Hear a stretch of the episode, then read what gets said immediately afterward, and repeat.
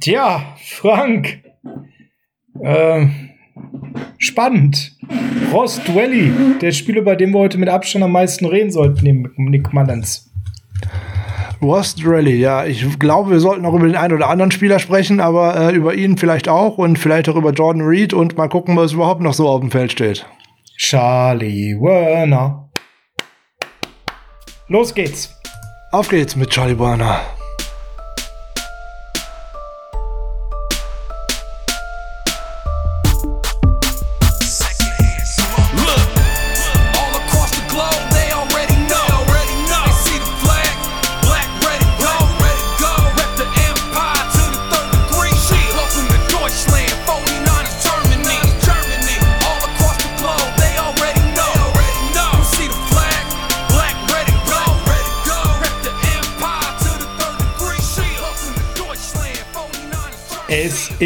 Mittwoch. Eine ungewohnte Zeit für Niner Saddle, aber besondere Umstände erfordern besondere Ausgaben und somit begrüßen wir euch ganz herzlich am Mittwoch, den 4.11.2020 zur Niner Saddle Vorschau für das Spiel gegen die Packers nicht am Sonntag, sondern am Donnerstag. Deswegen haben wir unsere Folge vorgezogen.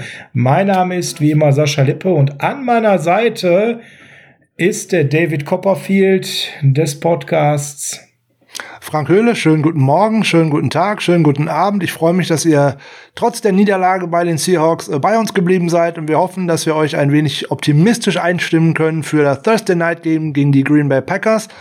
Leider gibt's wieder zahlreiche schlechte Nachrichten rund um unsere 49ers.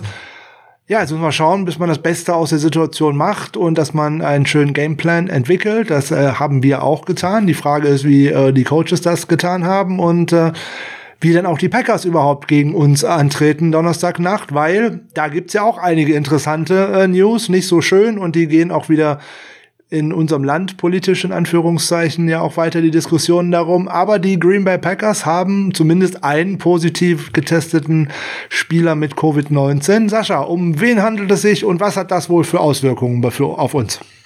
Sag ich sofort, Frank, aber das ist eben auch der Grund, warum wir heute dich als David Copperfield brauchen, denn er ist ein bisschen Kaffeesatzleserei oder aber man kann zaubern wie David Copperfield und heute so ganz ins Blaue mal ein Spiel voraussehen, wo wir noch ganz, ganz viele Fragezeichen haben. Ich hätte jetzt auch sagen können, Madame Usura mit der Kristallkugel, aber das war mir zu abwegig, deswegen ein bisschen Zauber aller David Copperfield. Was ist passiert bei den Packers? Bei den Packers gibt es einen positiven Corona-Test, nicht nur bei den Packers, sondern es sind aktuell drei Teams betroffen. Zum einen sind es die Cardinals, die in einer Bye Week waren, deswegen hier sowieso gerade nicht so eng beieinander. Dann ist äh, an der Stelle, wie gerade schon erwähnt, unser aktueller Gegner betroffen. Und das sind die Packers in Form von AJ Dillon, dem Running Back, der definitiv nicht spielen kann weil er es aufgrund der Tatsache, dass es ein Donnerstagsspiel ist, definitiv nicht mehr hinbekommt, fünf Tage hintereinander einen negativen Corona-Test zu haben. Das ist einfache Mathematik. Wir haben keine fünf Tage mehr bis dato seit dem ersten positiven Test. Das bedeutet aber auch, dass das ganze andere Packers-Team komplett durchgetestet wurde, nochmal mit einem viel, viel umfangreicheren Protokoll und alles auf Distanz aufgestellt ist. Das heißt, die Team Facility zu statt persönliche Meetings Zoom-Video-Meetings, so eins wie Frank und ich gerade machen, um eben die Dinge zu besprechen. Das mer ihr merkt also, die Vorbereitung der Packers auf das Spiel gegen uns ist total anders als sonst. Es gibt eine ganz andere Form von Protokoll, eine ganz andere Form von äh, Spielvorbereitung, alles online.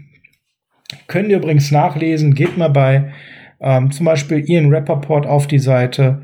Da muss man dann ganz genau angeben, wer welches Meeting ähm, in welcher Location hatte, wie groß der Raum war, wie viel Kapazität maximal drin war, wie viele Leute da drin waren, ob der Ventilator an war, ähm, wie der Tisch gestellt war und so weiter. Und das alles muss man sowieso immer aufzeichnen, wird dann jetzt eben offengelegt, um ganz genau äh, zu schauen, wann jetzt zum Beispiel so ein AJ Dill mit wem wie zusammen war und dann wird ganz streng nach, ähm, ja, muss man ganz klar sagen, nach Verdachtsfällen, wer am x-esten an ihm dran war, getestet, Frank. Das heißt, der Running Back Room sicherlich als erstes dran gewesen, wo der gute AJ Dillon unterwegs ist. Mit Sicherheit, ja.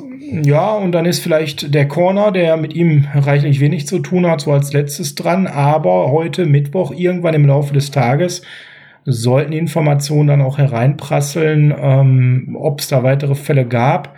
Ähm, dritte Team betroffen sind die Ravens, Marlon Humphreys hier äh, positiv äh, getestet. Auch da müssen wir abwarten, ähnlich wie bei den Cardinals sind andere Spieler betroffen. Montagabend kamen diese positiven Tests alle rein.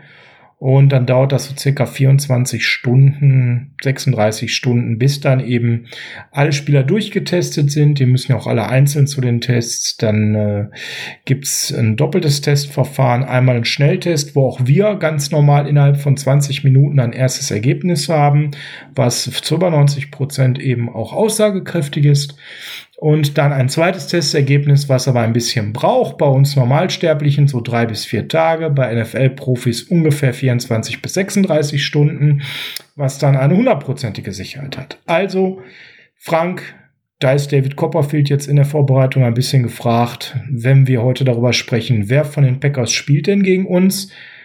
Und Frank, auch ebenfalls zumindest so ein bisschen Kaffeesatzleserei, aber deutlich stichhaltiger sind sicherlich unsere Vermutungen und Argumente, wer denn da Next Man Up ist, wenn wir darüber reden, dass äh, zwei absolute Leistungsträger und Schützen der 49ers am Montagabend diagnostiziert wurden mit möglicherweise Season-Ending Injuries. Jimmy Garoppolo hat mit seinem High Ankle Sprain einen enormen Rückschlag bekommen während des äh, Seahawks-Spiels, äh, ganz früh im Spiel was dafür erklärt, dass er also, ich sag mal, noch relativ normal anfing und eigentlich schon so Ende erstes Quarter, da ist so die Vermutung von den Tapes her, da dann massiven Rückfall gehabt, hat versucht, über den Schmerz drüber zu spielen. Nachher war das Spiel sowieso ja verloren. Und der Schmerz so groß, dass dann Nick Mullins übernommen hat. Der, im, Im dritten Quarter war es, glaube ich, hat er übernommen. Und der zweite, der sich verletzt hat, wo noch wahrscheinlicher ist, dass wir ihn in dieser Saison nicht mehr sehen, ist unser Star-Tight End, der beste Spieler unseres Teams, äh, George Kittle. Bei einem langen Pass nach links draußen, wo er gegen zwei Mann in die Luft gegangen ist, an der Seitenlinie und den Ball festgemacht hat. Äh, auch etwas später im Spiel sehr unglücklich aufgekommen und konnte danach den Fuß nicht mehr belasten, nachdem es hieß, dass die ersten äh, Aufnahmen nichts ergeben hat können im Röntgenbild, hat dann doch relativ schnell ein zweiter, äh, eine zweite Untersuchung ergeben, Teilbruch im Fuß. Wahrscheinlich Season Ending. Frank, Next Man, wir wollen gar nicht mehr darüber reden, dass es Bullshit ist, einen Kittel dann noch spielen zu lassen, wenn das Spiel entschieden ist. Wir wollen gar nicht darüber reden, dass es Bullshit ist, einen Jimmy spielen zu lassen, wenn er vorher offensichtlich doch sehr angeschlagen war, denn da hat Jerry Rice alles zugesagt, was man sagen kann, und zwar schon vor dem Spiel. Bezüglich Jimmy, der Mann hat nur zu spielen, wenn er fit ist und ansonsten er draußen zu sitzen. Genau das hätten wir uns gewünscht. Das sind schlimme Fehlentscheidungen des Coaching-Staffs gewesen. Das haben wir in unserer Dienstagsfolge schon aufgemacht. Wollen wir nicht nochmal aufmachen, Frank. Aber jetzt Next Man Up, Frank. Und wir fangen mal mit dem Schwierigeren an, weil auf Quarterback wird's gleich ganz einfach bei uns. Next Man Up Tight End. Ja, Next Man Up Tight End könnte in dem Falle ja auch äh, Jordan Reed bedeuten. Da war ja letzte Woche wieder im Training. Da haben die 49ers ja das Practice Window geöffnet. Es hat wohl nicht gereicht für die Partie bei den Seahawks. So hat man ihn ja erst noch zurückgehalten. Da kam ja äh, Tevin Coleman anscheinend ja auch zu früh äh, zurück und äh, K1 Williams ebenfalls. Also das hofft man jetzt, dass dann tatsächlich ähm, Reed in dieser Woche trainieren kann. Es wäre natürlich noch wichtiger, ihn dann jetzt dabei zu haben, ohne Kittel, ähm, weil eine Veteran Presence, die fehlt ja auch im Wide Receiver Room so nebenbei. Das haben wir ja auch schon äh, mehrfach in dieser Saison äh, kritisiert. Und wenn jetzt im Tight End Room auch keiner mehr dabei ist, um Gottes Willen, dann sind ja Jugend forscht, ist immer eine ganz nette Sache, aber das äh, führt meistens nicht in die Richtung, um Spiele zu gewinnen. Ja, also im Zweifelsfalle muss man sich, wenn Reed dann doch nicht können sollte, auf äh, Ross Drelly äh, verlassen und äh, dann dürfte auch Charlie Werner mehr Einsatzzeit bekommen. Dann könnte wahrscheinlich ein äh, Daniel Helm in Anführungszeichen äh, auch noch wieder vom Practice Squad in Richtung eine Rolle spielen, weil man ja eigentlich mit drei aktiven Tight Ends in so ein Spiel geht und auch gerade in unser System geht, obwohl wir ja eigentlich vor der Saison schon darüber gesprochen haben, wir erwarten eigentlich mehr zwei Tight End Sets, als wir sie gesehen haben, was ja bisher eigentlich erschreckenderweise nicht der Fall war. Gerade auch in den Spielen, wo wir knapp an Wide Receivers waren, war es nicht so der Fall, dass man öfter zwei äh, Tight Ends auf dem Spielfeld äh, gesehen hat. Ja, das sind jetzt Herausforderungen, die zu dem Ganzen noch hinzukommen, dass wir eine äh, Auf- und Ab-Saison haben und äh, wir eigentlich jede Woche Spieler an die Injured Reserve List verlieren und äh, auch immer wichtige Spieler und auch immer relativ lang. Ne, weil selbst wenn es jetzt der befürchtete schwerere High Ankle Sprain bei äh, Garoppolo ist, das bedeutet eigentlich drei bis sechs Wochen. Das spricht auf jeden Fall schon mal für die Short-Term IR. Und dann, ähm, ja, jetzt wird spannend. Es wird spannend, Frank. An der Stelle jetzt helf uns mal weiter. Wer von den Tight Ends kann denn was bringen? Was sind denn die Stärken des Einzelnen? Fangen wir mal mit Jordan Reed an. Du hast gerade Veteran Leadership genannt. Das ist sicherlich ein Thema. Äh, wir sind froh, dass er wieder Football spielen kann. Er hatte immer Concussion-Probleme. Jetzt hat Jordan Reed schon einen tollen Einstand gehabt für uns. Er ist ja eher ein Receiving End. Ja. Und wahrscheinlich auch der mit Abstand beste Route Runner von allen Tight Ends und äh, sehr geschmeidig, sehr gute Hände. Er muss eigentlich dann jetzt ohne den äh, George Kittle an seiner Seite ähm, seine Catches machen, seine Targets bekommen, nämlich genau dort in die Nahtstellen von äh, einer Zonenverteidigung reinlaufen. Er muss die Seam Routes laufen und muss da auch äh, Bälle fangen und dann auch gerade in der Red Zone Touchdowns machen und die Ketten bewegen. Er wird eigentlich jetzt sozusagen fast von 0 auf 100 unser wahrscheinlich sogar unser Haupttarget in Anführungszeichen, weil das sehe ich bei unseren Wide Receivers im Moment auch einfach nicht, weil die auch äh, alle ein Auf und Ab die ganze Zeit haben. In einem Spiel 100 Yards, im nächsten Spiel 20, wenn überhaupt. Und äh, einzige Konstante war bis jetzt halt tatsächlich Kittel und das muss halt äh, jemand jetzt ausfüllen. Es könnte, wie gesagt, gerade Reed sein. Äh, Rost Rally, ähm, der ist auch ein Auf und Ab und auch immer so eine Karte, wo man nicht weiß, was man bekommt wenn der einen guten Tag hat, fängt er alles und dann ist er auch äh, bombig. Das haben wir jetzt auch schon zweimal gesehen in dieser Saison. Er kriegt eigentlich immer zu wenig Targets aus meiner Sicht dafür. Ähm, der wird oftmals als Blocker eingesetzt, was er gar nicht so gut kann. Äh, ich erinnere an einen bösen Sack gegen äh, Garoppolo, wo er völlig den Block oh, verpasst ja. hat. Oh ja. Da ist er mit Sicherheit keine Waffe und auch nicht gut einzusetzen. Ähm, als Blocking Tight End, sowohl im Running Game als natürlich auch in der Pass Protection. Da könnte Charlie Werner jetzt tatsächlich eine größere Rolle bekommen. Weil das hat er vier Jahre lang an der Uni für Georgia gemacht und zwar sehr, sehr gut. Der war da ein Schlüsselspieler bei solchen Sachen und ähm, bis jetzt ist ihm diese Rolle in der NFL verwehrt geblieben. Gut, Rookies haben es in dieser Saison ähm, besonders schwer, da haben wir auch schon äh, oft drüber gesprochen. Ja, aber jetzt ist halt tatsächlich äh, Next Man Up und ich denke, nur ein Spieler alleine wird äh, Kittel nicht ersetzen können und ähm, wahrscheinlich müssen es alle drei zusammen situativ bedingt auffangen. Also im Prinzip ein Kittel durch drei Spieler ersetzen. Ja, nehme ich mal an, weil wir haben keinen anderen Spieler, der alle Qualitäten wie Kittel ähm, auf sich vereint. Äh, ähnlich schlimm wäre ein Ausfall von einem Kyle Juszczyk, weil wir auch keinen weiteren Fullback oder keinen weiteren Running Back haben, der auch alles gleichzeitig auf sich vereint. Da müsste man die Aufgaben auch auf mehrere Schultern verteilen. Das wird natürlich jetzt ein großes Problem auch für unser Running Game, eben weil der äh, leidenschaftliche Blocker Kittel da auch äh, rausfällt. Und auch da muss jetzt äh, Coach Shanahan wieder äh, kreativ werden und schauen, wie kriege ich denn jetzt die Rushing Lanes frei geblockt, weil das ist ein wesentlicher Bestandteil des Gameplans für die Partie gegen die Packers natürlich. Ja, und da wollen wir natürlich drauf schauen auf den Gameplan gegen die Packers. Wie kriegen wir die am besten geknackt?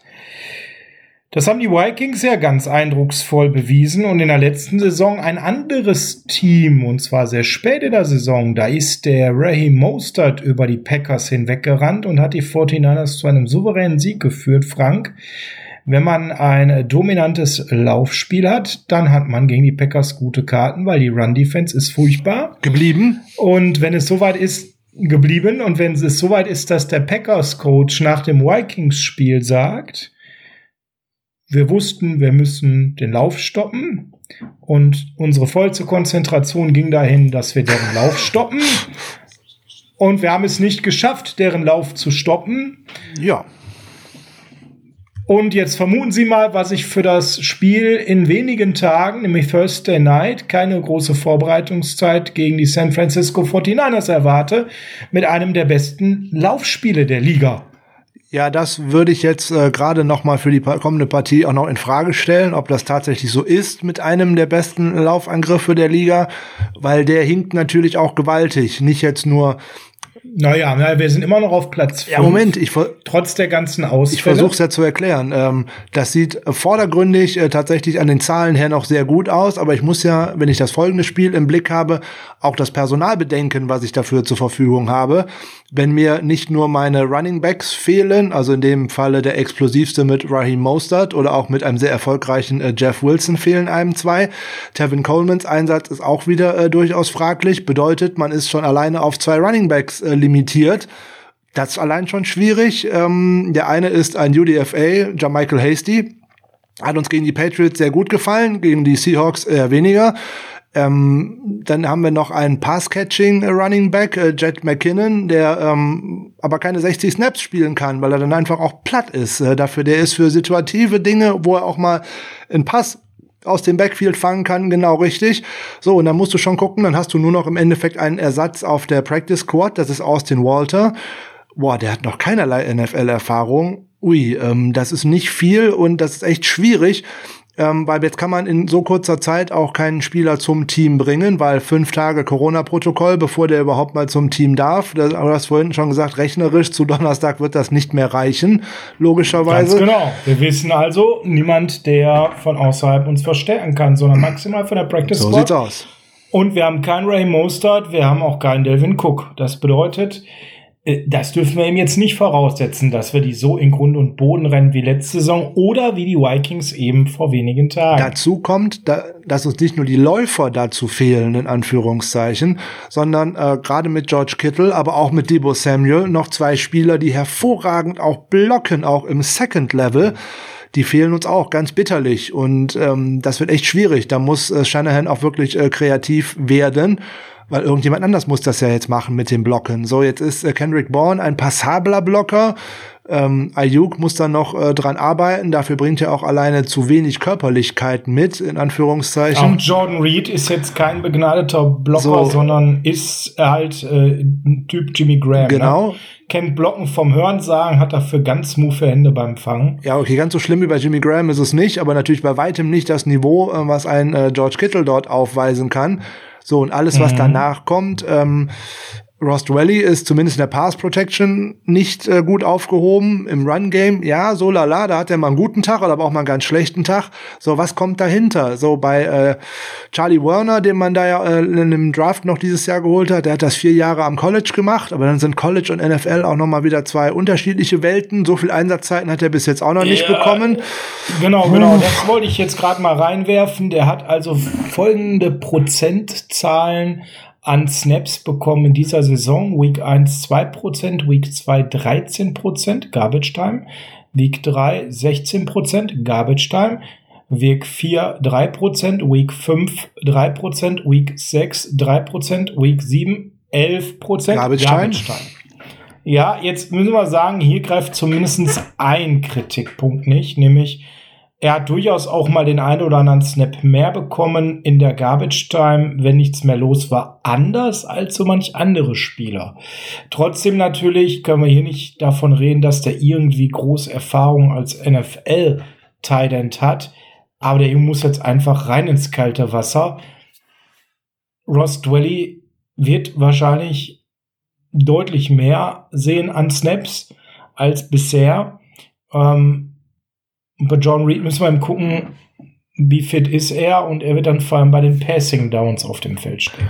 Ja, das wird na, dummerweise jetzt dann natürlich auch wieder einfacher zu lesen sein für die Defense äh, des Gegners. Wenn du denn dann weißt, oh, da ist jetzt Jordan Reed, dann könnte man schon fast mit einem Passspiel rechnen, insbesondere auch womöglich auf Jordan Reed. Das ist natürlich äh, deutlich äh, einfacher zu machen, als wenn du da einen Kittel hast, der dann äh, entweder sogar ein Pass Protection einfach nur blockt, der im Running Game blockt, der selber noch eine Route blocken, äh, Route blocken gehen kann, genau, der selber noch auf eine Route gehen kann, nachdem er jemanden geblockt hat und und und das wird das ganze Playbook verändern, so nebenbei. Ne? Es gibt immer so ein, zwei, maximal drei Stützen, um die so etwas aufgebaut ist. Und wenn dann so eine Stütze wegbricht, dann wird schwierig. Jetzt fehlt uns schon Samuel, das definitiv eine Stütze war. Dazu geht natürlich äh, der Quarterback erstmal flöten, also der eigentliche Starter zumindest geht vorläufig flöten. Und dann bricht auch noch die dritte Säule jetzt in dieser Offense weg. Ja, das wird jetzt langsam so wie in der Defensive Line, ähm, wo dir auch alle Säulen weggebrochen sind, wo dann im Endeffekt auch nur noch einer über ist von letztem Jahr, nämlich Eric Armstead. Und äh, in der Offense sieht's jetzt auch dann ähnlich aus. Dass sozusagen von denen, die man auf bisschen Rücken man diese Offense bauen wollte, sozusagen, ähm, dass dann dann nur noch aktuell Ayuk übrig ist. So, jetzt muss man nicht alles immer so schwarz sehen. Ähm, das hat, kann auch hier und da mal ein Vorteil äh, sein, denn auch ein ähm, Kendrick Bourne zum Beispiel oder auch Brandon Ayuk haben schon gezeigt, dass sie auch mit Nick Mullins eine gute Verbindung haben. Das könnte aber auch eine große Vorteil sein für die Spieler aus der zweiten Reihe in Anführungszeichen, wie jetzt eben ein Dwelly, wie ein Charlie Werner zum Beispiel oder vielleicht auch noch einer äh, vom, von den Fullbacks oder Tight Ends, die vom Practice Squad vielleicht hochkommen, so ein Daniel Helm, Chase Sorrell, Josh Hokett, solche Namen, die werden im Training, auch im Camp schon ganz viel mit Mullins zu, äh, zu tun bekommen haben Alleine, weil die da in, mit den Second- und Third-Stringern auf dem Feld waren. Da könnte es also schon eine Chemie geben. Das wäre auch etwas Überraschendes, was der Gegner noch nicht gesehen hat. Also es hat alles nicht immer alles nur Nachteile. Man kann auch hm, einen ja, Nachteil genau. in einen Vorteil umwandeln. Ist halt die Frage, wie bekomme ich es aufs Feld? Und das ist so die Sache. Man wird nicht einfach davon ausgehen können, dass man wie im NFC Championship Game einfach nur über die Packers drüber läuft, weil da fehlen einem im Moment einfach äh, die Spieler zu und die Rahmenbedingungen zu. Völlig richtig, Frank. Und das bedeutet, dass wir da jetzt mit diesem fantastischen Träumerei auch wirklich mal Schluss machen können. Natürlich sagt sowas auch der gegnerische Coach, weil der will uns da ja hochloben. Natürlich. Und äh, das ist das Typische an Psychospielchen vor so einem Spiel. Die Packers haben bisher eine Saison, die schwer lesbar ist. Auf der einen Seite haben sie wirklich super Spiele. Gerade der Saisonstart war sehr vielversprechend. Auf der anderen Seite gab es zwei Spiele, die massiv in die falsche Richtung gehen. Das eine war gegen die Tampa Bay Buccaneers und das andere war dann jetzt eben gegen die Minnesota Vikings. Die Minnesota Vikings haben sie überrannt. Da haben sie sich spät nochmal reingekämpft, konnten das Spiel aber nicht mehr drehen. Die Defense hat halt keinerlei Stops generiert und Devin Cook konnte rennen, wie er wollte. Das ist jetzt für uns nicht so die Option. Blick auf das Spiel gegen die Tampa Bay Buccaneers. Was haben die gemacht? Die haben einen ganz anderen Ansatz gewählt an der Stelle, um das Spiel gegen die Packers in den Griff zu bekommen, denn die haben das über die Defense geschafft, Zugriff auf das Spiel zu bekommen, Frank. Wenn es uns also eher nicht gelingen wird, über unsere Offense die Packers niederzurennen, wie könnte ein defensiver Gameplan aussehen, analog zu dem der Buccaneers, die damit sehr erfolgreich waren? Das war nämlich ein Spiel, wo Tom Brady ganz lange nicht so überzeugend war und erst so in der zweiten Halbzeit richtig aufgedreht hat. Äh, vor allem über Ronald Jones kann ich mich erinnern, erstmal reingefunden hat ins Spiel, auch übers Laufspiel, um nachher dann gute Pässe zu werfen. Frank, führ uns noch mal kurz vor Augen, was haben die Buccaneers da gemacht? Warum haben sie Rogers so gut unter Druck gesetzt? Wie haben sie ihm da die Waffen weggenommen, dass Rogers dann ja auch schlimme Interceptions geworfen hat teilweise? Ja, das führt uns äh, leider in die Strategie, äh, die uns jetzt auch schon mehrfach ins äh, Verderben geführt hat. Äh, wir haben nämlich aktuell keine äh, so aggressiven Shutdown Corner und äh, ein sehr gut aufeinander abgestimmtes, sehr aggressives Backfield und überhaupt eine sehr, sehr aggressive Defense, während die Defense der Buccaneers in der letzten Saison gegen den Pass noch sehr anfällig gewesen ist, dafür phänomenal in der Run-Defense gewesen ist haben sie das in dieser Saison eigentlich in der Run Defense ein bisschen aufgegeben, in Anführungszeichen, ähm, sind da ein bisschen anfälliger, haben dafür aber sozusagen ein fast schon elitäres Backfield, die auch alle sehr gute Instinkte haben und auch sehr gut mal in Bälle hineinspringen, die auch halt wirklich dann aggressiv gegen ihren Mann spielen. Ähm, das trifft da eigentlich für alle ähm, zu. Und äh, da war auch so ein Spieler wie äh, Parnell Motley, der eigentlich auch so ein äh, aggressiver Spieler ist oder zumindest am College bei den Oklahoma Sooners gewesen ist. Der war da einfach sogar noch überzählig, dass die den einfach sogar noch cutten konnten, so nebenbei. Ähm, da werden wir nicht die Möglichkeiten zu haben. Ich sehe das eher, wenn wir das so versuchen, äh, dass uns äh, der Wante Adams im Endeffekt äh, zerstören wird, weil der im Endeffekt wahrscheinlich dann auch nur auf eine Seite geschickt wird. Und da sind wir wieder bei dem Knackpunkt, Frank. Wir haben das ja in unserer Dienstagsausgabe noch mal ganz deutlich gemacht, was wir da äh, kritisieren am äh, Playcalling unserer Defensive, nämlich dass wir da stur das Sherman-Prinzip spielen, nämlich der eine spielt die Seite und der andere spielt drumherum. Ja. Und das ist jetzt im Fall von Emmanuel Mosley gegen DK Metcalf mächtig in die Hose gegangen. Und das ist genau die Gefahr, wenn wir dieses Spielprinzip aufrechterhalten. Das wissen ja auch die Packers. Ja, dieses Spielprinzip oder dieses Verteidigungsprinzip in Anführungszeichen ist ja jetzt dann sozusagen eigentlich auch schon zum dritten Mal richtig baden gegangen, so nebenbei. Das war ja jetzt nicht nur äh, gegen DK Metcalf. Wir hatten es im äh, ersten Spiel äh, schon. Da ja, konnte man Hopkins. Hopkins nicht stoppen. Und äh, auch in dem Heimspiel gegen die Miami Dolphins, da konnte man über diese Seite äh, zumindest äh, Williams ähm, oder auch ähm, Devante Parker, Devante nicht, Parker nicht stoppen, weil man da auch einfach an dieser merkwürdigen äh, Abwandlung der Seahawks äh, Cover 3 Variante festgehalten hat, weil da spielen die 49ers eigentlich zumeist äh, im Gegensatz auch zur letzten Saison, wo man häufiger auch mal Cover 4 gespielt hat, eigentlich immer Cover 3 mit einem tiefen Safety und dann spielt man eigentlich nur noch Zonen, und zwar fünf Zonen in Underneath. Und ähm, wenn ich dann immer weiß, in der einen Zone spielt ein Wide Receiver immer gegen einen Mann und der bekommt eigentlich selten Hilfe aus der anderen Zone hinauf und der bekommt auch keinen ähm, Safety mal zur Seite gestellt, dass der mal sagen kann, ich gehe mal aggressiv auf den Mann, ich gehe aggressiv auf den Ball, um mal auch zu versuchen, da ein Play zu machen, ne, eine Interception. Wenn der Corner immer nur Angst hat und immer erst nur guckt, oh, ich bin immer nur dahinter und gucke, dass ich dann einen Tackle mache und dergleichen und ohne ähm, die Aggressivität in den Ball reinzugehen, dann weiß man ja eigentlich immer, was passiert. Ähm, ne? So muss der Corner bei uns, gerade jetzt Mosley im vergangenen Wochenende, immer im Hinterkopf haben, so eine richtige Absicherung hinter mir habe ich eigentlich gar nicht, weil der Free Safety, der da in der Mitte ist, der deckt ja im Endeffekt alle fünf Zonen tief ab. Also das ist so eine, so eine Sache, das funktioniert, wenn ich zumindest auf der einen Seite einen Shutdown Corner habe. In der letzten Saison war es halt Richard Sherman. Da brauchte kein Safety eigentlich das Auge mehr auf diese Zone zu werfen. Dann war, konnte der halt Damit so wohnen aus fünf eben vier Zonen, die man tief nur abgedeckt ja. hat, weil Ganz ehrlich, die Sherman-Seite, Sherman wird dafür bezahlt, elitär die Seite komplett stillzulegen. Da wirft ja keiner hin. Selten und äh, wenn dann. Außer die, die Kansas City Chiefs im Super Bowl, aber es ist ein anderes Thema. Bis auf zwei, drei Plays war es über die ganze Saison eigentlich nicht erfolgreich und von daher war er auch eigentlich der mit der überragende äh, Cornerback in der ganzen Liga. Es gibt, es gibt die Möglichkeit einfach nicht mehr eine Seite immer komplett zuzumachen. Dafür sind die Regeln auch viel zu sehr auf die Offense ausgerichtet, so ganz nebenbei. Aber das ist, da müssen ja, da müssen ja, ja alle ja, Teams ja, mit leben, das ist nun mal so. Genau, vollkommen richtig. Aber auf der anderen Seite eben ist hier der Dump-Off zwischen Verrett, der toll spielt, und Sherman eben da, sodass der Safety Verrett hinten doch ein bisschen mehr absichern muss als ein Sherman. Damit dann eben als Backup, als Absicherung Feuerwehr für Mosley umso mehr fehlt. Und das ist das, was wir seit Wochen kritisieren, was unser Defensive Coordinator nicht in den Griff bekommt. Und Frank, meine Meinung, ist, wenn ich jetzt mal das Leistungsvermögen der Top-Wide Receiver einschätzen soll, dass der gute Devonta Adams mehr so in der Liga vom Hopkins spielt und damit deutlich über der eigentlichen Liga von DK Metcalf.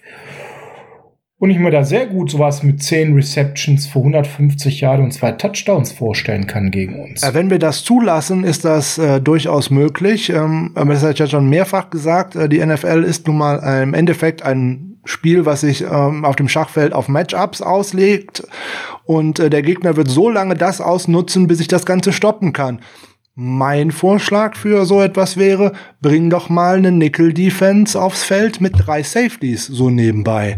Dann stelle ich halt hinten auf die eine Seite Ward und auf die andere Seite in so einer verkappten Cover 4 vielleicht äh, noch den guten äh, Tavarius Moore. Dann habe ich zwei große, schnelle Spieler hinten, die auch gute Instinkte haben. Und gerade auch Moore muss ich mehr ins Spiel bringen, weil es ist, glaube ich, auch ein, ein vielleicht sogar unser Free Safety der Zukunft. Muss man mal sehen, was man da so raus machen kann. Aber der bringt halt gute Instinkte mit. Der ist schnell, der ist groß. Dass man den so gar nicht einsetzt, ist äh, unfassbar für den muss ich doch eine Möglichkeit schaffen. Ich muss die Möglichkeit schaffen, auch Stärken von Spielern, auch wenn sie jetzt gerade in mein Scheme nicht hineinpassen. Da muss ich mein Scheme halt ein wenig öffnen, ein wenig abändern, weil ich mit ihm ja sowieso untergehe, weil mir fehlt ja dieser Shutdown Corner. Dazu bräuchte ich ja eigentlich auch noch einen richtig guten zweiten auf der anderen Seite, aber das ist ein anderes Thema. Ähm, bei an ja gut, aber das hätten wir ja, wenn Sherman zurück wäre, zur alter Leistung findet und Red seine Leistung kompensiert. Ja, aber da ist auch die Frage, ob Jason Verrett tatsächlich ein guter Field Cornerback ist, im Anführungszeichen. Ähm, ist eine andere Frage. Müsste man sehen, wenn beide tatsächlich auf dem Feld stehen, weil eigentlich sehe ich den Barrett auch eher in so einer Sherman-Rolle. Und dann hast du auch wieder zu viel, was du äh, im Endeffekt aufgibst. Aber es wäre eine Möglichkeit. Jetzt haben wir aber aktuell nur einen davon und insbesondere Sherman nicht. Wie du schon richtig gesagt hast, da muss man auch hinter Barrett immer mal ein bisschen absichern. Man weiß nie so, was passiert wähle ich doch mal die Sicherheitsvariante. Jetzt werden es die Packers nicht in Grund und Boden laufen. Das werden sie schon nicht aufgrund äh, Corona tun, aber auch ohne Corona wäre wahrscheinlich Aaron Jones, hat jetzt zwei Wochen nicht trainiert. Eher unwahrscheinlich, dass der in einer kurzen Woche äh, zurückkommt, was ja vielleicht neben. Ist, äh, ist nicht hoffnungsvoll oder ähnliches, sondern ist extrem fraglich. Gut, gut also für wir uns. Gehen mal davon aus, er spielt nicht. Gut für uns. So, dann bleibt dann noch Jamal Williams. Der ist aber auch mehr oder weniger eigentlich fast eher ein Pass-Catching-Back, als dass er ein tatsächlicher Runner bei der ganzen Nummer ist würde ich lieber einen Linebacker ähm, tatsächlich äh, opfern und würde dahinter mit Tavares Moore einen dritten Safety ins Spiel bringen und würde ähm, da tatsächlich meinen Cornern auch mal helfen. Was ja nicht bedeutet, dass der bei jedem Play hinten als Libero in Anführungszeichen hinter der Abwehr rumlaufen soll. So ist es nicht gemeint. Der kann ja auch tatsächlich mal äh, attackieren. Das hat er ja auch äh, vor zwei Wochen bei den Patriots gezeigt. Nur, dass ich grundsätzlich bereit bin, einem Corner äh, auch außen mal zu helfen und die nicht da alleine auf der Seite verhungern zu lassen, weil das ist genau das Falsche, dem Gegner zu zeigen, hey, werf doch ruhig immer dahin, ich bleib ja einfach stur bei meinem System, ich kann es nicht stoppen, aber ich gebe dir einfach die Möglichkeit, lauf dahin, lauf dahin, werf dahin, das kann es nicht sein. Damit, dann können uns die Packers mit dem gleichen äh, Gameplan, den die Seahawks hatten tatsächlich schön filetieren. Die haben äh, auch eine relativ sichere O-Line. Mhm. Unser Pass Rush ist äh, nicht dramatisch gut in dieser Saison. So gebe ich Aaron Rodgers ähnlich viel Zeit wie äh, Russell Wilson. Wissen wir beide, was passiert. Da muss unsere Offense viel, viel punkten und das wird auch schwer. Ja, wobei, da würde ich jetzt ein bisschen einschränken. Rodgers ist für mich nicht auf dem elitären Level von Russell Wilson. Punkt eins. Rogers ist nicht mit den Beinen so unterwegs wie Russell Wilson. Das ist Punkt zwei.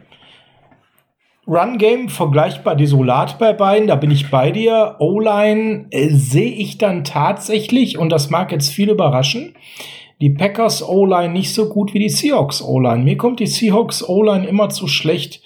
Ähm, äh, rüber bei allen da draußen. Die waren die letzten Jahre sehr oft sehr desolat, aber die haben einen unheimlichen Schritt in die richtige Richtung dieses Jahr gemacht. Während die Packers O-Line stark begonnen hat und eigentlich gerade von Woche zu Woche abbaut, es da auch mittlerweile Verletzungssorgen gibt und ähm, dementsprechend eben A-Rod auch nicht mehr so gut geschützt wird müssen wir mal abwarten, denn ihr dürft nicht vergessen, die Vikings sind auch personell ordentlich gerupft gewesen im Pass Rush und konnten trotzdem ein bisschen Druck ausüben. Jetzt werden wir da sicherlich nicht unseren stärksten Mannschaftsteil haben im Pass Rush, gar keine Frage. Aber ich glaube schon, dass wir die Chance haben, wie gesagt, ihnen das Laufspiel wegzunehmen, dass wir die Chance haben, und das geht halt nur mit Adjustments, mit Aufgabe der, ähm, der Coaching-Idee, die man hat. Da muss Robert Saleh jetzt auch mal meiner Meinung nach ein Rückgrat zeigen und sagen, hey, das, was ich mir da überlege, funktioniert nicht. Ich schicke eine Double Coverage gegen äh, Devonta Adams. Ich äh, kann da von mir aus Emmanuel Mosley draufsetzen, aber da ist permanent ein Safety dahinter, so dass Mosley äh, so aggressiv reingehen kann, wie wir ihn auch in dem einen oder anderen Spiel in dieser Saison schon gesehen haben, wo er dann sehr tolle Leistungen abrufen konnte und der Safety eben dahinter hilft und dann vielleicht, wie du schon sagst, unter der Aufgabe eines äh, Linebackers, da fällt mir Al-Shazir zum Beispiel ein, der zuletzt nicht gut aussah, dessen knapp 50 Prozent der Snaps könnte man wunderbar für den Tavarius Moore opfern Und ob der dann hinten absichert oder ob man das dann vielleicht mal nutzt, um zu blitzen, das ist ja auch eine Möglichkeit. Mal reden. Auch das haben wir im Seahawks-Spiel oder nach dem Seahawks-Spiel klar gefordert. Mehr blitzen. Wir blitzen viel zu wenig. Das heißt, ähm, im Prinzip weiß der gegnerische Quarterback, äh, die haben keinen Pass Rush und die blitzen nicht. Ich werde viel Zeit haben. Und da bin ich dann wieder bei dir. Das ist dann nicht so, dass es so gut funktioniert wie Jared Goff. Da kommt dann irgendwann der Punkt, dass dann A-Rod jemanden finden wird. Ist jetzt ein bisschen schwieriger als in Seattle, weil er ist nicht äh, MVP-Frontrunner wie Russell Wilson und er hat nur die Devonta Adams. Na? Und dann hat er vielleicht noch irgendwo irgendeinen, der gerade von den anderen Wide Receivern mal fit ist und spielt. Aber auch so einer kann ja jemand sein, der plötzlich ein großes Play macht oder ein Tight End, den er findet. Frank, das wäre doch dann aber eine größere Gefahr, wenn wir einen Linebacker häufiger rausnehmen für einen weiteren Safety, dass uns Rogers dann über kürzere Plays hinter unsere Front Four erwischt, weil da dann die Absicherung fehlt und dann zum Beispiel einen Running Back, der dort aufrückt oder einen Tight End findet, oder nicht? Ja, möglich, aber bevor ich die Frage beantworte, würde ich gerne noch mal eben schnell über die Offensive Line der Packers sprechen. Ähm, denen fehlt natürlich im Moment äh, David Bakhtiari, einer der besten Left genau. Tackles genau. äh, im, im Game, so nebenbei. Aber äh, der Rest dieser Line, der sieht ja auch äh, wirklich gut aus. Gerade mit dem Center Corey Lindsley, der ist der am besten gegradete ähm, dazu. Wagner sieht als Right Tackle echt gut raus und auch äh, Patrick und Jenkins, das sind jetzt nicht unbedingt die besten Guards, aber diese Line funktioniert als, äh, als Einheit eigentlich recht gut. Und die haben auch noch gar nicht so viel zugelassen, so nebenbei, ähm, wie man sich jetzt das vielleicht glauben könnte. Die haben gerade mal. Ja gut, A-Rod ist ja auch stark da drin. Das muss man noch mal dazu sagen, den Ball schnell loszuwerden, weil wenn er auf eine Sache keine Lust hat, ist es Hits nehmen. So, und also wenn er sieht, der Druck kommt, dann ist das Ding auch schnell auf der Tribüne. Nicht mehr ganz so schlimm wie letzte Saison, aber das macht er immer noch ganz gerne. Die Packers haben in dieser Saison bis jetzt 8-6 zugelassen. Das ist wirklich viel, nicht viel. Ähm, oder sagen wir mal so, sie haben mehr zugelassen, weil das ist ja immer so eine Frage, wie das gerechnet wird. Aber das, was man diesen Spielern im Endeffekt tatsächlich ankreidet, haben sie 8-6 zugelassen. Drei davon alleine gehen aufs Konter von Rogers.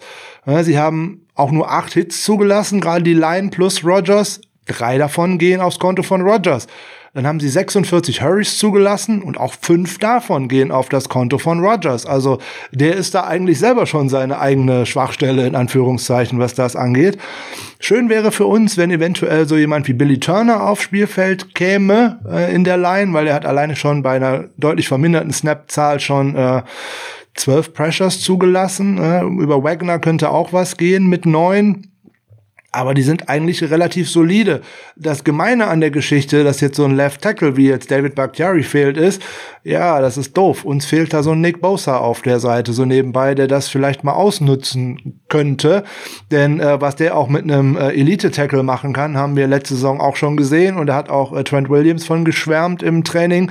So, meine Güte, das ist ja furchtbar, was der in jedem Snap mit einem macht. Und äh, irgendwann kommt er halt durch, weil du auch nicht mehr kannst. Und äh, das sieht man halt jetzt weder mit äh, Hyder noch mit Jordan und äh, ja, bei unserer Neuerwerbung Willis bin ich mir da auch noch nicht so sicher. Ähm, aber gut, den darf man noch nicht so kritisieren. Der hat erst äh, ein Spiel gemacht. Aber das funktioniert halt als Einheit nicht gut, weil man die Plays halt nicht finisht. Und jetzt gebe ich dir recht, Rogers ist nicht so gut wie Russell Wilson, aber geben wir dem ähnlich viel Zeit, wird er irgendwann irgendwo jemand Freies finden. Insbesondere wenn ein Nummer 1 Receiver von ihm sich immer schön auf äh, Mosley auf einer Seite einschießen kann oder meinetwegen auch auf Red auf der anderen Seite. Wenn der jeweils weiß, da gibt's auf beiden Seiten keine Hilfe, dann ist das schwierig. Und das Wide Receiver Core der Packers ist deswegen so schwierig, weil du nie weißt, wer der Zweite sein könnte, der da auch tatsächlich mal ein gutes Spiel hinlegt. Ähm, das ist auch schwierig. Du kannst dich da auf so wenig einstellen. Das ist fast so wie mit unserem Running Back Core. Du weißt nie, wer da heiß ist und mit wem denn dann da geht. Da könnte auf einmal keine Ahnung, so ein Alan Lazard, sogar ein Marcus Wilding Scantling, vielleicht hat sogar St. Brown gegen uns mal ein gutes Spiel und fällt auf, äh, fängt auf einmal acht Pässe für 160 Yards. Alles möglich. Und du, jetzt möchte ich gerne noch zu, auf deiner Frage äh, zurückkommen. Ja, natürlich ist das eine Gefahr, wenn ich äh, konsequenterweise irgendwann einen Linebacker opfer und einen weiteren Safety hinten reinbringe, ist ja die Frage, wie weit hinten äh, der nun so sein soll. Und jeder hat natürlich seine Coverage-Aufgaben, ist ja keine Frage. Das heißt ja nicht, dass man immer einen äh, Tight End lieber frei stehen lassen sollte. Da muss natürlich auch jemand ein Auge drauf haben, aber dafür läuft natürlich auch ein äh, Strong Safety da irgendwo rum. Da läuft womöglich ein Nickelback noch rum und auch noch zwei weitere Linebacker da sollte jemand da sein, der auch äh, auf einen Robert Tonyan zum Beispiel mal äh, aufpassen könnte oder auch äh, genau den meinte ich oder ja. einen Jay Sternberger, der auf, wo man ja auch eigentlich wöchen, von Woche zu Woche auf einen Durchbruch im Endeffekt spekuliert und drauf wartet. Bitte nicht unbedingt gegen uns, das wäre äh, ganz nett. Ja, ich wollte gerade sagen, also weder äh, Jay Sternberger noch Sam Brown, also sehr ich äh, letzterem es gönnen würde. Das muss ja nicht gegen uns passieren. Das darf ja gerne noch ein, zwei Wochen warten. Darf gerne warten, ja. Es muss. Frank, Ways to Win. Ja, es geht nur über Nick Mullins. Nein, äh, das geht in allererster Linie über den Gameplan von äh, Kyle Shanahan, ähm, ohne Wenn und Aber.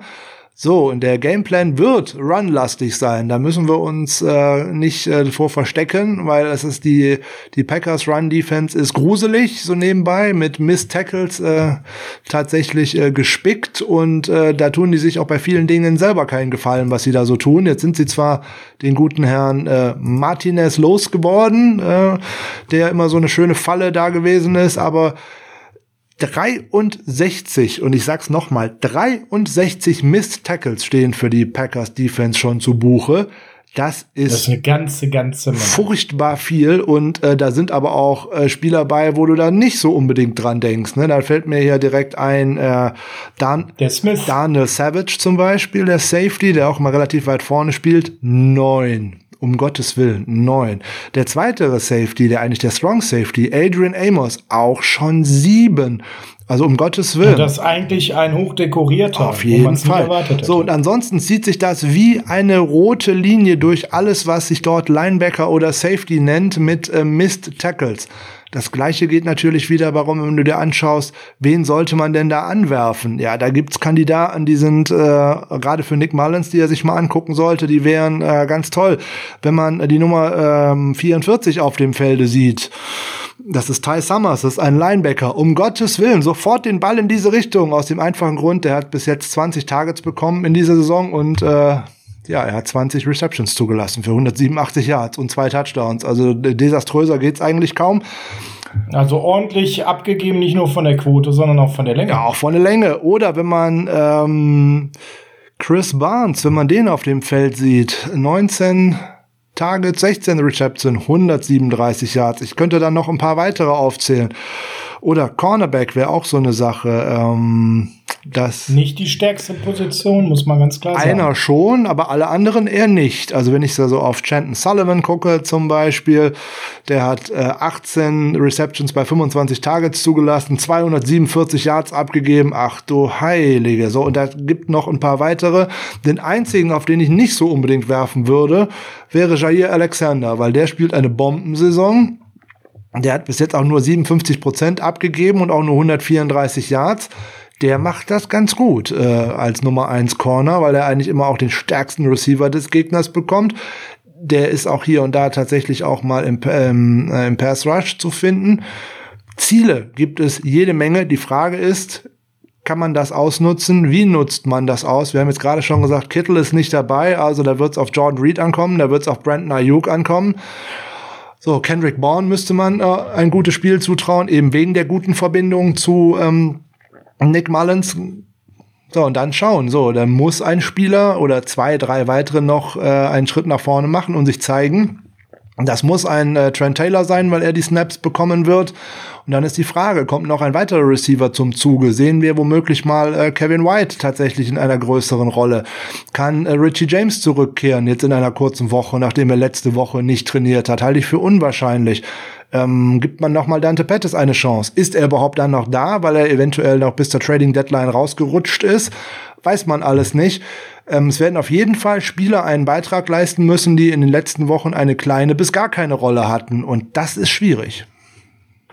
Das ist auch deshalb schwierig, weil wir ja immer wieder kritisiert haben, dass viele dieser Spieler ähm, viel zu wenig Chancen bekommen haben. Und wenn sie Chancen bekommen haben und sie genutzt haben, wie Tavarius Moore im nächsten Spiel dann als Dankeschön nicht einen Snap gesehen haben. Das heißt, wenn wir über Moral sprechen, dann ist halt auch die Frage, kriegt Shanahan den Lockerroom noch hinter sich? Ja, die haben jetzt gekämpft, die haben jetzt gebissen, die haben jetzt ähm, 4 zu 4 das heißt, ähm, du hast es so schön in unserer letzten Folge gesagt, man ist nicht Fisch, man ist nicht Fleisch, man ist zu gut zum Tanken, man ist zu schlecht, um sicher in den Playoffs zu spielen. Und die nächsten zwei Spiele können natürlich jetzt auch eine Richtung vorgeben, ob man jetzt mit 6 zu 4 oder mit 4 zu 6 in eine Bye Week geht. Das macht ja schon einen Unterschied für den Rest der Saison. Und jetzt müssen es die ganzen Jungs aus der zweiten, teilweise aus der dritten, manchmal sogar aus der vierten Reihe eben machen und das Kotelett vom Teller ziehen, die aber vorher eben kaum bis gar keine Chancen gesehen haben. Und da sind viele sehr komische und fragwürdige Entscheidungen gewesen. Nick Mullins da, da nicht nur zu benchen nach seiner desolaten Vorstellung, sondern CJ Beathard zum Backup kurzfristig zu befördern. Seltsam. Tavarius Moore, Bombenspiel gegen die Patriots, das nächste Spiel gegen die Seahawks nicht einen Snap. Seltsam. Und so könnten wir uns jetzt minutenlang dran halten und diese sehr seltsamen Personalentscheidungen immer wieder hervorrufen. Aber ihr wollt diesen Podcast ja auch hören, um Neues zu hören und nicht immer nur die alten Kamellen, die leider immer noch Woche für Woche wahr sind. Aber schlussendlich geht's ja darum, wie kriegt Shanahan jetzt die Leute motiviert zu brennen. Hier ist jetzt für mich eine große, große Gefahr. Wenn die Packers direkt einen guten Opening Drive haben zum Touchdown über Devonta Adams, wenn die dann vielleicht danach einen Stop hinkriegen, dass das Spiel eigentlich auch schon gelaufen ist, weil die Mannschaft dann auch sich äh, aufgibt, lost ist, weil Shannon sie auch vielleicht gar nicht mehr richtig mitnehmen kann. Also für mich ganz entscheidend, dass wir nicht wieder so eine Hosenscheißer-Nummer fahren wie gegen die Seahawks, sondern ey Leute, gib uns den Ball lass uns anfangen, wenn die Möglichkeit beim Cointos besteht, lass uns vorlegen und lass es uns wenigstens probieren. Wenn man dann gescheitert ist, okay, aber wir haben wenigstens breite Brust gehabt und haben es probiert. Finde ich, ist vom Spirit schon mal ganz, ganz entscheidend. Ich bin gespannt, wie so ein Nick Mullins auftritt, wie ähm, ein McKinnon auftritt, wie ein Hasty auftritt. Das sind Spieler, auf die es dann in unserer Offense ankommen wird. Dazu eben auf Tight End die Fragezeichen, wie das gelöst wird mit Reed, Dwelly und Werner. Frank, ganz entscheidend ist natürlich auch, dass unsere O-Line ein deutlich besseres Spiel hat als gegen die Seahawks. Die Seahawks, die keinen Pass Rush haben, aber ordentlich viel geblitzt sind. Wo unsere O-Line völlig verloren war. wo ein McLinch gepancaked wurde von einem Typen, der gerade von der Practice Squad kam. Da waren schlimme Szenen dabei. Frank, helf uns gerade mal weiter. Blick auf die Packers. Wie stark ist deren Pass Rush? Wie oft blitzen die? Was erwartet uns da? Also er ist nicht so äh, überragend in Anführungszeichen, wie er in der letzten Saison gewesen ist. Da haben ja gerade die Smith Brothers, obwohl sie weder verwandt noch verschwägert sind, aber es passte ja so schön wegen der Namensgleichheit, ähm, doch sehr viele Sacks äh, einsammeln können und sehr viel Druck aufgebaut. Das ist in dieser Saison bis jetzt noch nicht so ganz der Fall. Äh, Darius Smith ähm, ist mit 19 Total Pressures und 6 Sacks so halbwegs im Rahmen, was man sich so vorgestellt hat. Aber danach kommt da auch erstmal nix. Muss man auch ganz fair sagen. Ja, dann kommt ein äh, Kingsley Kiki, den vorher wahrscheinlich noch keiner ge äh, gekannt hat, so wirklich mit äh, zwei äh, Sacks.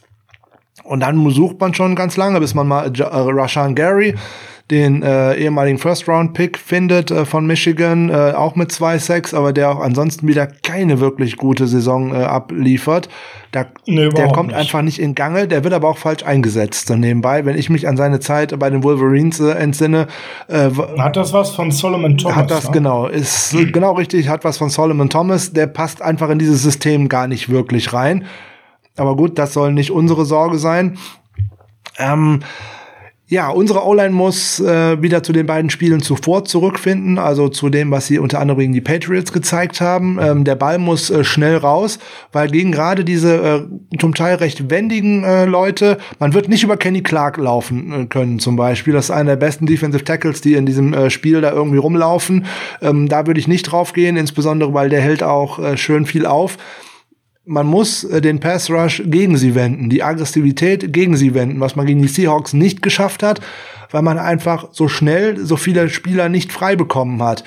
Die ähm, 49ers wären gut beraten, wenn man an, im Anfang vom Spiel schon mal schnell versuchen würde, zum Beispiel äh, Daniel Savage äh, oder auch Will Redmond, der gerade mal in auch in, in äh, Dime-Formationen viel auf dem Feld ist, oder O'Sullivan oder auch Jackson auf der rechten Seite als Cornerback, wenn man die mal schnell tief attackieren würde, alleine damit die das immer mal ob das ein Pass erfolgreich ist oder nicht, ist nochmal eine ganz andere Sache. Aber ich würde es relativ früh in den ersten ein, zwei Drives würde ich es ein, zwei Mal probieren, alleine um denen anzuzeigen, wir sind bereit und gewillt, das zu tun.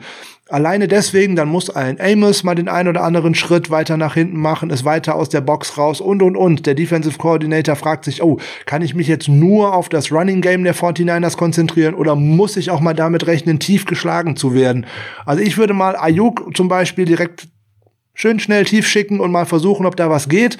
Oder den guten Kyle Juszczyk mit einer schönen Wheel Route aus dem Backfield raus wie man das zum Beispiel gegen die Eagles gesehen hat, den äh, Mullins ja da dummerweise so völlig überworfen hat, sonst hätte man da im Opening Drive wahrscheinlich über die linke Seite auch einen Touchdown gehabt. Solche Sachen müssen kommen, um diese Defense auseinanderzuziehen. Wenn die sich darauf konzentrieren können, uns nach dem Vorbild, was Seattle gerade geliefert hat, was ja im Endeffekt auch die Blaupause vom äh, Philadelphia Game gewesen ist, Running Lanes zustellen, blitzen, blitzen, blitzen.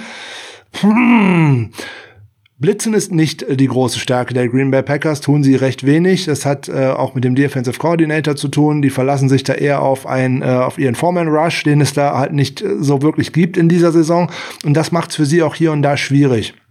Äh, Mullins wird schnell aufpassen müssen, ob man das eventuell gegen uns ändert. Ich meine, das wäre die Taktik, die ich jetzt empfehlen würde. Nur da steht der Backup Quarterback am Feld. Die Offensive Line hat kein gutes Spiel gemacht in der letzten Woche und auch die Running Backs sind jetzt nicht die naja, die, ähm, wie nennen wir es jetzt mal freundlich, ähm,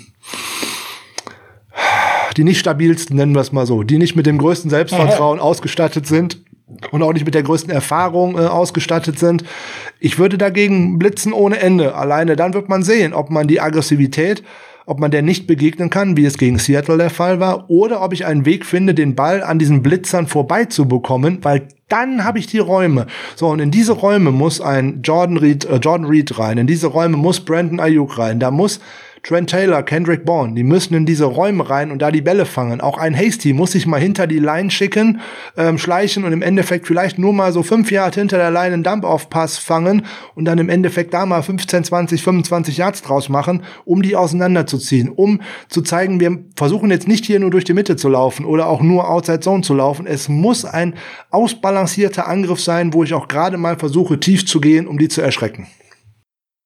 Alles ganz einfach. Äh, es könnte ganz einfach sein, man muss sich dazu aber auch nur mal trauen, weil das äh, tief gehen. Es das heißt ja nicht, dass ich dann direkt 60 äh, Yards machen muss, um den Touchdown abzufangen, aber ich muss dem Gegner doch wenigstens mal zeigen, dass ich gewillt bin, das zu machen. Wenn ich das einfach gar nicht versuche, dann braucht der Gegner das ja auch hinten gar nicht abzudecken.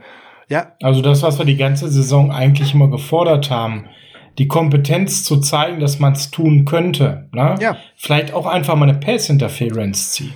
Dazu brauchst du natürlich äh, die Spieler mit, mit äh, Selbstbewusstsein. Jetzt haben wir noch so dieses Play vor Augen, wo äh, Garoppolo letzte Woche auf Ayuk mit der Hail Mary so eine Interception geworfen hat. Ja, ein Spieler, der da in der Liga schon länger drin ist, der bleibt halt irgendwie stehen, in Anführungszeichen, wenn der Ball in die Nähe kommt, dann wird er von den beiden Defendern über den Haufen gerannt, dann kriegst du sofort eine gelbe Flagge dahingeschmissen und huch, auf einmal stehst du vor der verdammten Endzone. So ein Rookie lässt sich im Endeffekt ein wenig abdrängen, ähm, den Regeln entsprechend abdrängen. Ja, einfache Interception. Ja, da muss man halt einen Spieler haben, der da einfach wie ein Julio Jones oder ein Odell Beckham oder wer auch immer, ähm, Anquan, Anquan Bolden konnte das jahrelang ganz gut. Einfach der dann ste stehen bleiben, dann läuft der Gegner nicht über den Haufen, weil er läuft nicht rein, das ist eine Flagge. So, aber das muss ein Spieler ja auch erstmal lernen. Im ersten Jahr in der Liga kann der das nicht. Und das ist das, was wir schon mehrfach angesprochen haben, in diesem ein Emmanuel Sanders hat dieser Mannschaft letzte Saison so gut getan, weil er das mitgebracht hat, weil er den ganzen Jungs, den ganzen jungen Spielern das mit an die Hand gegeben hat. So einen Spieler gibt es da jetzt nicht. Ähm, jetzt wäre Mo Sanu vielleicht nicht äh, der Spieler wie Emmanuel Sanders, aber der könnte die alle an die Hand nehmen. Der hätte keinen großen Einfluss aufs Spiel, das gebe ich gerne zu. Da wir aber ohnehin nur mit drei Wide Receivers spielen, dann hätte der vierte auch den Coach an der Seitenlinie spielen können. Wäre, wäre Fahrradkette, hatten wir in der letzten Folge schon, Frank. Also, ways to, ja, genau. Ways to win, also an der Stelle ganz klar nochmal zusammengefasst. Kai muss erstmal die Leute motivieren und hinter sich bekommen. Er muss die Next Man Up Moral positiv platzieren. Dann brauchen wir von der Offensive, von der O-Line Zeit, da der Pass Rush des Gegners nicht so mega stark ist und da sie nicht so effektiv blitzen. Zeit von der O-Line, die sollte wieder besser aussehen, Nick Mullins Zeit zu verschaffen. Dann ein Running Game, was zulässt, auch über Play Action zu kommen. Um Nick Mullins auch dann Bälle zu geben in die mittlere, vielleicht auch mal in die lange Distanz, auch mal das lange Brot antesten und selbst wenn er bewusst das Ding hinten raus oder ins Auswirft, egal, zeigen, dass er gewillt ist, das zu machen oder vielleicht sogar einen Pass Interference ziehen oder eine Completion hinbekommen. Und in der Defense, Frank, wo wir keinen Pass Rush haben, gegen eine immer noch gute O-Line, wird Rogers Zeit bekommen, muss irgendwie der gute Robert Saleh jetzt irgendwie schaffen, seinen ganzen Gameplan mal zu ändern, um Devonta Adams in den Griff zu bekommen. Und wenn er dann die kurze Dinge auf äh, Tonyan oder den Sternberger wirft, ja bitte, dann soll er das tun dann ist Fred Warner da. Dann sollte Fred Warner da sein. Äh, ein ganz, ganz wichtiger Schlüssel zum Sieg, der uns natürlich auch bei den oder gegen die Seahawks im Endeffekt äh, ja den, äh, den Weg zur Niederlage reichen hat. Protect the ball. Es ist, äh, es hört sich immer so einfach an. Äh, zwei Turnover haben wir uns geleistet gegen die äh, Seahawks. 14 Punkte sind daraus entstanden ja, das sollte man gegen die Packers äh, bitte auch nicht machen. Und vor allem schlimme 14 Punkte, die das Spiel auch richtig gedreht Die das Spiel, ja, unter anderem, einer hat sie gedreht und das zweite hat sie dann im Endeffekt besiegelt, in Anführungszeichen. Genau, gefestigt, genau. Wenn man jetzt auf. Momentum-Killer. Genau, ne? wenn man jetzt auf die äh, schönen äh, Stats der Packers guckt, äh, wir haben ja schon gesagt, die haben, sind mit 4-0 gestartet kein einziges Turnover in diesen Spielen. Ist auch schon mal gut. Da hat auch die eigene Defense jeweils immer mal ein Turnover äh, kreiert. Hm. Schaue ich mir dann die äh, Niederlagen von beiden an, da hat die Defense der Packers jeweils kein Turnover kreiert. Die Offense hat aber jeweils äh, einmal zweimal und einmal einmal den Ball verloren. So, und daraus sind auch immer wieder Punkte entstanden. Also wir dürfen uns den nicht leisten und äh, unsere Defense müsste wieder mal imstande sein, auch mal ein Big Play zu machen nämlich auch ein Play zu finishen. Und das ist auch so eine Sache. Man müsste ganz früh auch Rogers mal kräftig blitzen, so wie das letztes Jahr zum Beispiel der Fall war. Ich meine, das war im äh, Sunday Night Game, wo äh, Warner ihn vor der eigenen äh, Endzone direkt mal mit einem Strip Sack erwischt hatte. Hat er das ganz früh im Spiel, dann ist das auch in seinem Köpfchen. Dann arbeitet das in Anführungszeichen, dass da immer einer kommen könnte. Wenn der weiß, da kommt keiner, ich kann werfen, wohin ich will und das klappt auch irgendwie, oh je, dann wird das ein schweres Spiel und ein langer Abend für äh, die Secondary der 49ers. Ja, dann müssen wir einfach mal schauen, ähm, wie flexibel Robert Saleh da auch ist und äh, ob ein Emmanuel Mosley bounce back äh, kann, in Anführungszeichen, ähm, weil er wird oft genug mhm. das 1 zu 1 gegen ähm, Devonte Parker bekommen, da bin ich mir ziemlich sicher. Vor allem, wenn es Devonta Adams ist. Ja, Devonta Adams, Entschuldigung. Meine Güte, diese ganzen Devontas. Ähm. Ja, der Devonta Parker ist momentan eher angeschlagen und äh, lässt mich im Fantasy ganz schön im Stich, nachdem er stark gestartet war. Aber vielleicht wird Tour das ja jetzt dann demnächst richten äh, und ihm ordentlich füttern. Womöglich. Das ist ein anderes Thema. Ähm, Frank, ja, das waren die Ways to Win. Wir wollten es heute kurz fassen, weil ähnlich wie nach so einer vernichtenden Niederlage damals gegen die Dolphins, man muss jetzt halt einfach den Lockerroom erreichen, man muss die Leute dahinter bekommen. Sch schlimm genug, dass diese vernichtende Niederlage auch noch gestärkt wurde von der äh, Down-Spirale mit diesen zwei Schreckensnachrichten rund um George Kittle und Jimmy Garoppolo. Jetzt ist entscheidend, den Gameplan gut umzusetzen, zu optimieren, die Leute hinter das Thema zu kriegen. Und Frank, als Rauschmeister können wir sagen, Halftime Adjustment, da würden wir uns echt wirklich mal drüber freuen. Ja, schön wäre, wenn man die nicht bräuchte, weil dann hätte man tatsächlich in der ersten Halbzeit ein gutes Spiel abgeliefert, aber auch dann sollte man hier und da was anpassen, damit es nämlich weiter gut Eben. läuft. Eben. Es wäre aber schöner als der Fall, dass man es nicht so gut ist und man definitiv etwas verändern muss. Ähm, und zwar kräftig verändern muss. Ich hoffe da eher auf den ersten Fall. Ja, das wäre ganz schön. Da müssen wir gucken, wie das so läuft. So, wann geht's denn los? Ja, mitten in der Nacht von Donnerstag auf Freitag in, im deutschen Land sozusagen. 2.20 Uhr. Ähm, nicht im frei empfangbaren Fernsehen verfügbar diesmal. NFL Game Pass. Alle Mann dabei. Äh, bei The Zone äh, glaube ich auch, wenn mich nicht alles täuscht, aber vor allem auch. Genau, bei The Zone immer äh, Donnerstagnacht. Die übertragen jedes Spiel und jedes Donnerstagnachtspiel hat eine Besonderheit an der Stelle. Schönen Gruß an dich, lieber Adrian Franke. Er ist jeden Donnerstagnacht dabei und kommentiert für The Zone exklusiv das Donnerstagnachtspiel. Also da dürft ihr euch, falls ihr The Zone abonniert habt, auf einen extrem kompetenten und extrem sympathischen Menschen freuen, der das Vergnügen hat, zum ersten Mal in dieser Saison die 49ers jetzt auch kommentieren zu dürfen. Ja, der wird sich bestimmt freuen, äh, beziehungsweise nicht freuen, dass er Jimmy Garoppolo nicht sieht, weil das ist auch so jemand, der da immer überhart mit ins Gericht geht, äh, wie ich finde, weil man muss immer Umstände berücksichtigen, was auch von einem Quarterback verlangt wird. Ähm, das macht er aus meiner Sicht ein bisschen wenig. Aber wo es auch noch zu sehen ist, ist Amazon Prime. Die sind nämlich ab dieser oder ab letzter Woche, bin ich mir nicht mehr sicher, im Thursday Night Game auch wieder am Start. Also. Ab dieser Woche, richtig, ganz genau. Auch da die Möglichkeit. Also ihr seht mannigfaltige Möglichkeiten außerhalb des äh, etwas nervigen Mainstreams um die Zotenhauer.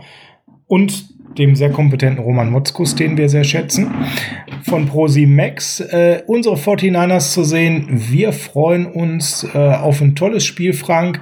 Werden jetzt wieder in den üblichen Turnus zurückgehen. Keine Sorge, es kommt nicht der dritte Podcast am Freitagmorgen mit dem Review zum Spiel, sondern da lassen der Frank und ich uns mal bis Montag mit Zeit, nehmen das dann am Montag für den Dienstag auf, so dass ihr in der nächsten Woche wieder im normalen Rhythmus seid. Sonst würden wir ja alles strubbelig machen und euch da draußen überfordern, wenn es fünf Stunden 49ers Germany Niners Huddle Podcast pro Woche gibt, dann wird der ein oder andere irgendwann sagen, so viel Kaffee kann er samstags gar nicht trinken, um das alles noch zu hören. So viel Nachtschichten nicht wegarbeiten, nicht so lange mit dem Auto fahren. Die Beschwerden wollen wir jetzt gar nicht riskieren. Also freut euch dann am Dienstag darauf, wenn wir dann den Sieg gegen den Packers in der Nachlese haben werden, Frank. Ähm, schlussendlich, einen habe ich noch als Rauswerfer, Frank. Bitte? Bei aller Kritik an Jimmy, eine Sache ist Fakt, wir können in der nächsten Saison uns recht günstig von seinem recht großen Vertrag, der dann immer noch im oberen Mittelfeld vom Salär sich befindet, trennen. Vielleicht auch im Mittelfeld, ja. Jetzt kommen wir in die spannende Situation, dass äh, Lynch und Shanahan diese Entscheidung vielleicht treffen müssen, ohne Jimmy ein weiteres Spiel gesehen zu haben. Sicherlich sollte man mittlerweile einigermaßen wissen, was man von ihm bekommt. Und Spiele, wo er so verletzt spielt wie gegen die Seahawks, die sollten eben auch keine Entscheidung beeinflussen. Aber trotzdem eine ganz besondere Situation. Frank und natürlich kann man noch mal Nick Mullins intensiver evaluieren, als man es eh schon getan hat. Ja, natürlich. Und äh, die äh, Frage nach einem möglichen Cut nach dieser Saison ist natürlich durchaus berechtigt oder auch einer Nachverhandlung für seinen Vertrag. Da könnte man ja auch drüber nachdenken. Ähm, das ist auf jeden Fall auch einmal eine Frage der Alternative. Wenn sich jetzt äh, Nick Mullins in den kommenden Spielen äh, sehr gut schlägt, dann wird das natürlich äh, allein aus den eigenen Reihen in Anführungszeichen schon äh, ein größeres äh, Momentum geben, als ohnehin schon der Fall ist. Erreicht man jetzt womöglich mit Nick Mullins die Playoffs, dann könnte das das Ende der Jimmy G-Ära bei den 49ers bedeuten. Geht man jetzt vielleicht mit 4 zu 12 unter, was auch im Bereich des Möglichen ist, äh, dann ist es weiterhin eine Frage der Alternative. Was kommen denn für äh, spannende Quarterbacks nächstes Jahr auf den Markt? Ja klar, im äh, Draft gibt es sicher äh, Justin Fields äh, von den Ohio State Buckeyes oder Trevor Lawrence, aber dafür hat man schon zu viele Spiele gewonnen. Also der Zug ist schon abgefahren. Da würde man selbst mit 4 und 12 nicht drankommen. Da müsste man hochtraden. Dafür hat man wiederum das Kapital nicht mehr. Von daher. Ist das auch schon schwierig? So, und was kommen denn für Interesse? Da müssten die Jets ja jetzt plötzlich eine Winning Streak ansetzen. Danach sieht's jetzt aber in New York nicht wirklich aus. Und auch die Giants wehren sich da ganz erfolgreich gegen jedes weitere Spiel zu gewinnen. So, und dann kann man natürlich gerne auf den äh, Free Agency Markt schauen. Was kommt denn darauf? Ein Marcus Mariota, ein äh, Jamais Winston, ein äh, Tyrod Taylor. Vielleicht äh, sind die Vikings so verrückt und entlassen Kirk Cousins und binden sich äh, einen riesen Deadcap ans Bein. Ist das alles ein Upgrade zu Jimmy Garoppolo? Wäre ich mir nicht sicher. Bei Cousins, wenn der auf den Markt kommt, könnte ich mir das durchaus vorstellen, dass Shanahan den gerne hätte, weil es scheint ja so sein Lieblingsquarterback oder sein bevorzugter Quarterback zu sein. Aber warum, aber warum? Na, einen Jungen gegen einen Alten tauschen, das mögliche Upside aufgeben, gegen einen Cousins, der nicht nur gegen Druck scheiße ist, sondern der auch noch scheiße ist, sobald er dann eben Primetime-Spiele spielen muss. Ah, nee. Ich, ich kann zu selten sagen, I like that. Tut mir leid, Kirk. Ich mag dich menschlich sehr, aber nein. Ein Mariota, nein. Ein Winston, der hätte noch Unterhaltungswert, aber Hölle, nein. Na? Dann hast du halt 50 Touchdowns bei 35 Interceptions, aber dann haben wir auch alle ganz schnell keine Haare mehr oder die, die warm sind, grau. Wollen wir das wirklich? Hui, schwierig. Also ich sehe nicht dieses, äh, dieses eine Thema an Quarterback auf dem Markt in der nächsten Saison, wenn nicht was ganz überraschend Verrücktes passiert. Ja, momentan spielt auch Aaron Rodgers so, als wäre er noch mehrere Jahre bei den Packers der Starting Quarterback und als wäre Jordan Love nicht derjenige, der ihm so ganz heiß im Nacken sitzt. Und wenn das mal der Fall war, dann hat Rogers die letzten Wochen eben gezeigt, dass er damit äh, eine deutlichen Steigerung seiner Leistung, äh, ja, diesen Vorsprung auch wieder ein bisschen ausgebaut hat. Sonst wäre der natürlich einer, darüber müsste man trotz des Alters definitiv nachdenken. Ja, Problem äh, an der ganzen Geschichte ist weiterhin, wir haben schon mal drüber gesprochen und ich habe da einem äh, Hörer von uns auch schon versprochen, irgendwann in der Offseason mal eine Folge draus zu machen. Salary Cap ist da das Stichwort. Egal welchen großen Quarterback, über den wir uns gerne unterhalten möchten, erstens müsste man für den traden, also zum Beispiel auch für Rogers, und dann müsste man vor allem auch noch so einen Vertrag, den es ja schon gibt, irgendwo unter diesen Salary Cap bekommen und ähm, ich sag's euch, bei allem, was nicht gerade ein äh, Rookie-Quarterback und noch auf einem Rookie-Vertrag unterwegs ist, wird das in der nächsten Saison einfach äh, nicht passieren. Klar, man spart im Endeffekt roundabout 27 Millionen. Äh, man hat noch ein bisschen Deadcap um, äh, also spart man roundabout 20, 22 Millionen, wenn man äh, Garoppolo entlässt. Aber dafür muss ich ja auch jemanden haben, der dort einen Ball werfen kann. Das ist auch so eine Frage. Und wen kriegst du für 22 Millionen? Keinen arrivierten Quarterback. Das muss man einfach mal auf den Punkt bringen, weil das ist dann tatsächlich ein Salary, was im Quarterback-Bereich im Durchschnitt ist. Da sind die Staffords, da sind die Rogers, da sind alle anderen nur so als drüber. Nur so als Beispiel, weil er auch schon, entschuldige, äh, weil er schon so oft in der Diskussion gefallen ist. Matty Ice Ryan, der hat nächste Saison einen Capit von 42 Millionen. Also Freunde, den kriegen wir niemals unter den Salary Cap. Kein Matt Ryan, kein Russell Wilson, kein Patrick Mahomes und wie sie alle heißen nicht. So, wenn wir dann mal in den Filmen da unten angekommen sind, da müssen wir ehrlich zueinander sein. Entweder wir finden the next Ryan Tannehill oder äh, es bleibt bei Jimmy G. Weil das andere würde keinen Sinn machen. Im Draft sehe ich das nicht, weil nach den beiden von dir genannten Prospects kommt nämlich auch lange nichts, stand jetzt zumindest alles schwierig einzuschätzen, im Gegensatz genau. zu den beiden, die jetzt äh, wahrscheinlich Day One Starter in der äh, NFL sind, also nochmal Justin Fields und Trevor Lawrence. Danach, ja, Brock Purdy oder keine Ahnung, wer da noch so in Frage kommt und wer tatsächlich den Schritt geht in den Draft nächste Saison hinaus man weiß halt alles nicht. Sehr roh. Klappt das? Sehr roh. Kann das sofort funktionieren? Äh, eher nicht. Äh, man weiß das halt nicht, ja. aber und dann schau dir mal die äh, Rookies der letzten Jahre an, was aus denen geworden ist. Wer hat sich da wirklich durchgesetzt, außer Patrick Mahomes? Ähm, wird schon eng. Auch wenn Lama Jackson MVP war, diese Saison eine deutliche Regression spürbar. Und alle anderen haben sich schwer genommen, ob es ein Carson Wentz ist, ein Mitchell Trubisky, ob es ein Jared Goff ist. Alle anderen haben sich Stand heute nicht durchgesetzt. Ja gut, äh, Goff ist weiterhin äh, uneingeschränkter Starter, ähm, aber ob der wäre auch für unser System kein Upgrade, weil das ist genau das gleiche Typ äh, Quarterback in Anführungszeichen.